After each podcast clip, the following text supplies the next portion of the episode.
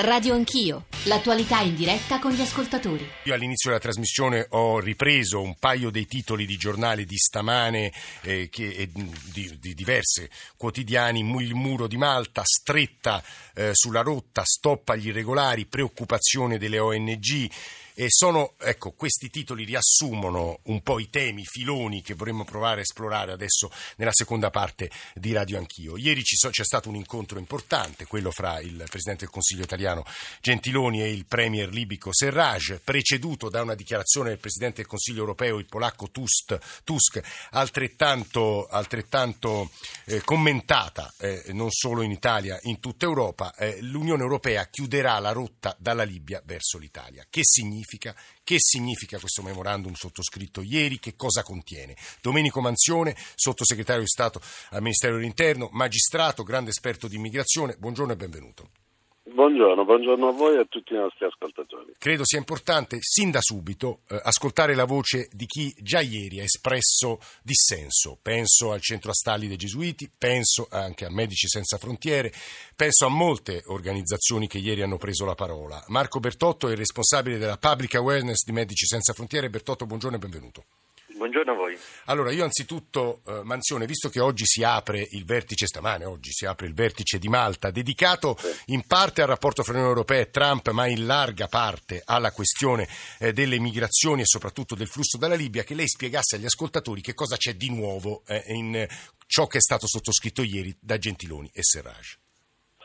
Ma dunque il, il, l'accordo con Serraggi è un accordo che prende le mosse da lontano, era stato preceduto dalla visita del ministro degli interni in quel paese e mh, trova diciamo così, la sua espressione nell'accordo che è stato sottoscritto ieri tra Serraggi e Gentiloni e prevede sostanzialmente un uh, incremento della collaborazione da parte del nostro Paese rispetto alla, alle forze libiche, soprattutto alle forze di controllo delle frontiere libiche, che va dalla predisposizione eventualmente di mezzi all'addestramento delle forze di polizia eh, mh, eh, al fine di stabilizzare eh, quel territorio che è il tentativo che Serraggio evidentemente sta facendo e di controllare meglio le loro frontiere anche in vista evidentemente di una riduzione dei flussi migratori. Manzione, nessuna barca europea e italiana però varcherà i confini libici, nel senso i libici non vogliono l'ingresso di forze esterne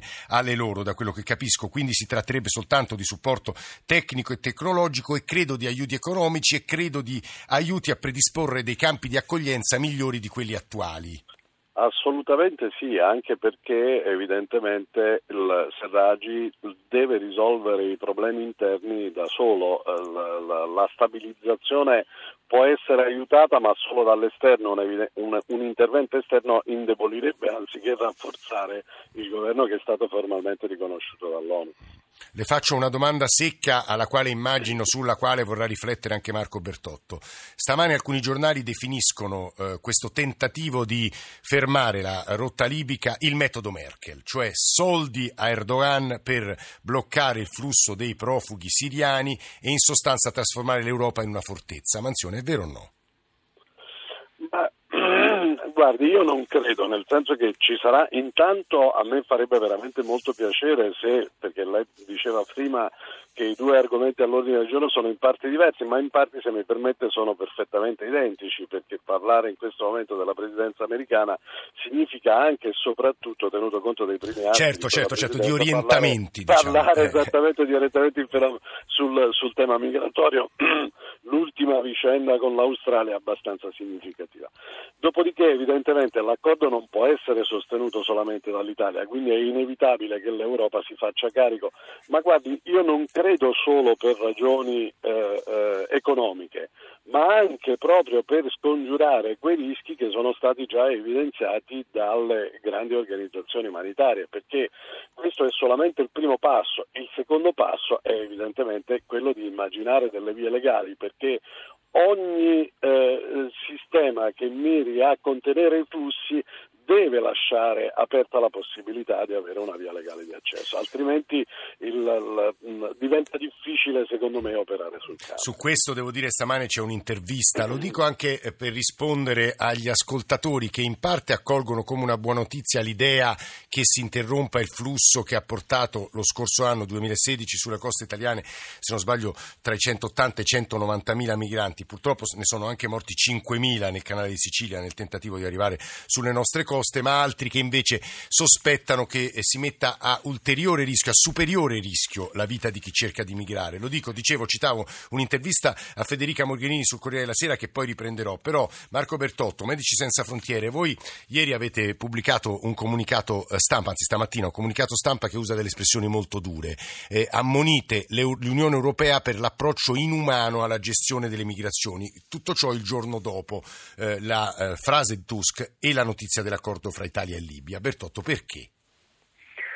Beh, perché l'atteggiamento che vediamo, eh, le parole che leggiamo in questo accordo tra Italia e Libia sono di fatto la ripetizione di politiche che negli anni hanno dato degli effetti eh, devastanti dal punto di vista umanitario. Per noi sono politiche inefficaci e disumane perché di fatto eh, impediscono la fuga di persone che eh, cercano protezione in Europa, cercano di raggiungere eh, attraversando il Mediterraneo eh, condizioni di maggiore sicurezza, condannando queste persone a situazioni di disagio, di violazione dei diritti umani, di abuso all'interno della, Siria, della, della Libia che ormai sono mm, come dire, sotto gli occhi di tutti, denunciate da varie organizzazioni, ammesse da vari governi europei, per cui di fatto c'è una eh, chiusura alla logica di eh, costruire invece delle condizioni che permettano a queste persone di... Cioè alla logica del teniamoli lì ci sta dicendo Bertotto. È no? esattamente la logica del teniamoli lì. Io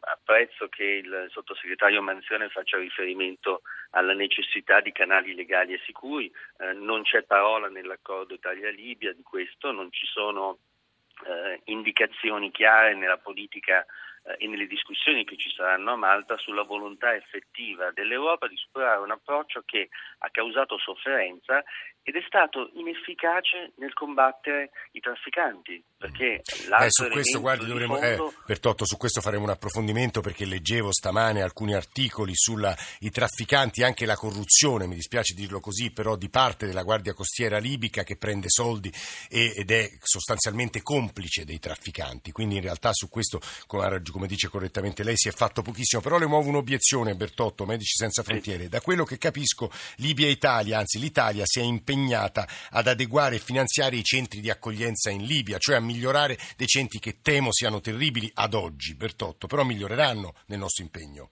Guardi, è una situazione che conosciamo molto bene perché abbiamo dei team medici che operano in, in sette centri di detenzione in, in, Libia, per cui di fatto siamo estremamente preoccupati. Anche qui eh, siamo ovviamente contenti se eh, verranno adottate delle misure per intervenire in questo senso.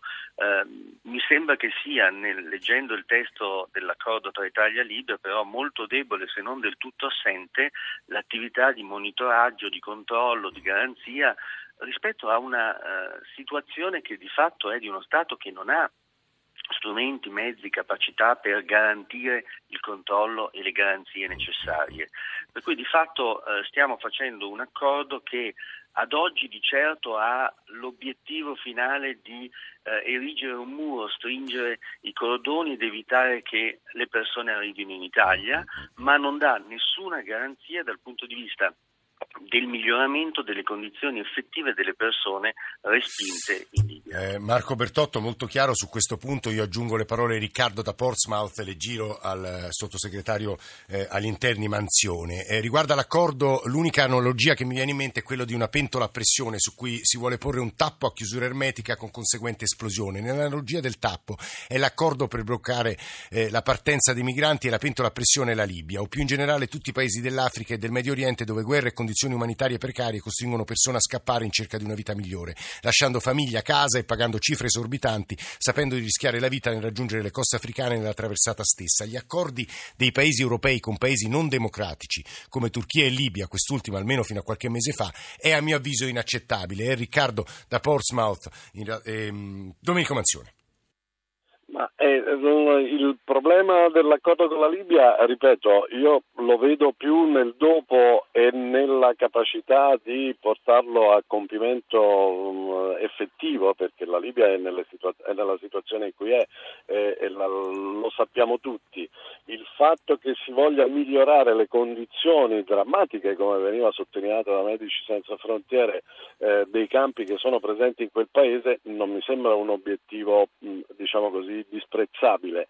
E, e ripeto, l- si tratta poi di vedere quanto ci metterà non solo da un punto di vista economico l'Europa ma anche a un cambio di marcia nelle politiche comunitarie tenendo conto che il controllo del sud della, della Libia è in realtà anche il controllo dei confini nord del Niger dove per la verità operiamo già, credo che l'Italia sia stata apripista perché noi abbiamo avuto insieme al governo di quel paese, insieme all'OIM, quindi l'intervento delle grandi organizzazioni umanitarie in, nella gestione e nell'aiuto alle persone che transitano, eh, io lo darei per scontato perché è evidente che saranno loro. Eh, sottosegretario, scusa, interrompo dieci secondi solo per sì. eh, dare qualche informazione in più rispetto a quello che lei sta dicendo, che rubo alle parole di Federica Mogherini, come sapete, alto rappresentante dell'Unione Europea per gli affari esteri, di eh, parole testuali. Abbiamo lavorato in particolare con il Niger ad Agadez per assistere, informare e spesso aiutare i migranti a tornare al loro paese, creando posti di lavoro con l'aiuto dell'ONU. Ad Agadez siamo riusciti a ridurre il numero dei passaggi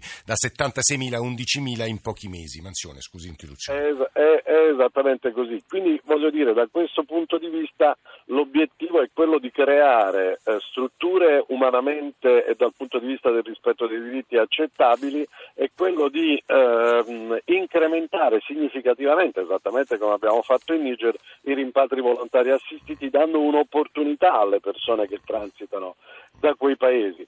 Però sono d'accordo su un punto di fondo, ripeto, è che questo eh, dovrebbe essere solamente il primo passaggio, ma io temo che non potrà non essere così perché i flussi migratori, in realtà, ha ragione la Mogherini, non si interrompono con la bacchetta magica, in realtà possono essere semplicemente gestiti e si orientano attraverso le scelte che vengono fatte sia dal nostro Paese sia dall'Europa. Quindi in realtà il discorso dovrà continuare e dovrà continuare, ahimè, anche con altri stati del Sub-Sahara.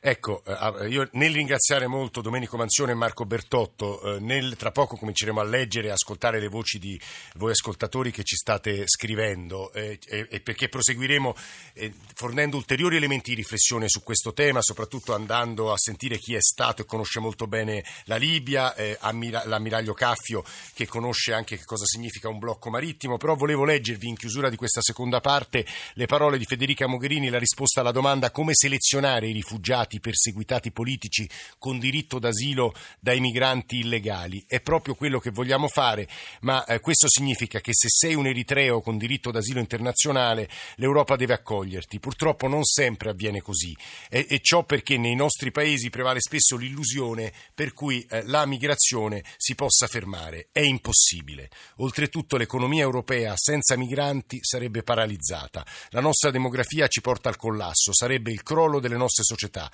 Dovremmo fare uno studio sul costo della non migrazione. Così, per inseguire la falsa convinzione dell'immigrazione zero, in alcuni paesi non si fanno le scelte corrette per gestire al meglio i flussi. Due anni fa la Commissione europea ha fatto questa proposta, ma poi i nostri Paesi membri non le hanno dato seguito. Il punto non è fermare, ma gestire. Su questo punto la gestione è intervenuto l'accordo di ieri che verrà discusso oggi a Malta e che merita di essere diciamo, approfondito e arricchito con i contributi che abbiamo pensato di darvi e che saranno le voci dei nostri ospiti nella terza parte.